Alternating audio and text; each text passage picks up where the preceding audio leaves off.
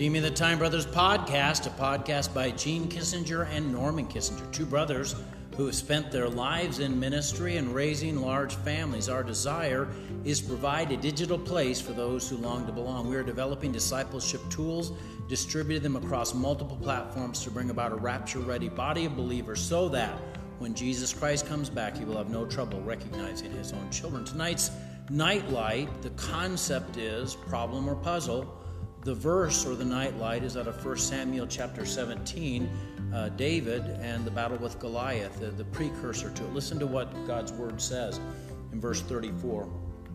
And David said unto Saul, Thy servant kept his father's sheep, and there came a lion and a bear and took a lamb out of the flock, and I went out after him and smote him and delivered it out of his mouth. And when he arose against me, I caught him by his beard and smote him and slew him. Thy servant slew both the lion and the bear, and this uncircumcised Philistine shall be as one of them, seeing that he hath defied the armies of the living God. David said, Moreover, the Lord that delivered me out of the paw of the lion, out of the paw of the bear, he will deliver me out of the hand of the Philistine. And Saul said unto David, Go, and the Lord be with thee.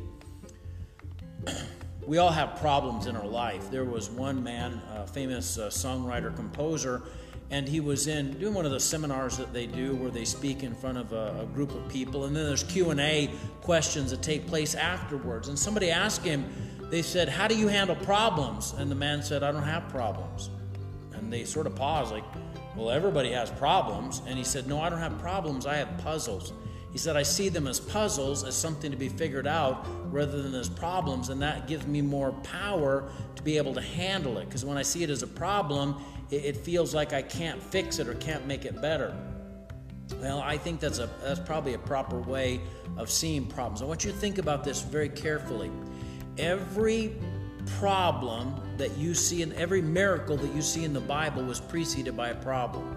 Every miracle that you see in the Bible was preceded by a problem. In other words, problems were just a way for God's power to be demonstrated, or His wisdom to be demonstrated, or some miraculous action was going to take place that would give God great glory. But the problems weren't problems to God, they were an opportunity to share His glory. Now, David had this same sort of a mindset about the problem of Goliath. Everybody in the army of Israel said Goliath is a problem. He's, he's massive. He, he's, he's so big he'd make Shaquille O'Neal look like a midget. I mean, he, he was massive. He was literally a giant. Not metaphorically, not kind of big. He was big in a supernatural sense, big. Big in a way we can't even imagine. Strong in a way we can't even imagine. His weaponry was so massive that just one blow from any one of the instruments that he carried would have totally destroyed David or anybody else, even an armored man. But God was going to use a very unconventional type of warfare by bringing an unconventional type of warrior. And that warrior was David. And we tend to read it like David's the hero of the story. David's not the hero of the story. God is the hero of the story. And David knew that, and, and he knew that God was the hero, and he knew he couldn't lose because God was the hero of the story. And he knew God would not allow himself to be mocked by Goliath or anybody else. And so he knew he was going to win that day. But he viewed his problem like a puzzle to be solved. And he said, I've solved the puzzle of the bear. The bear came to get one of my lambs. I killed that joker with my sling. He said, A lion came and stole one of my lambs. I solved that puzzle in a similar way. I, I hit him with my sling, and then I grabbed him by the beard and I killed him.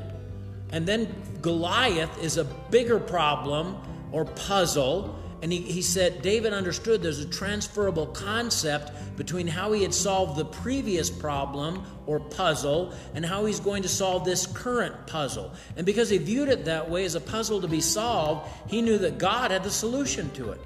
And he knew it was no problem for God.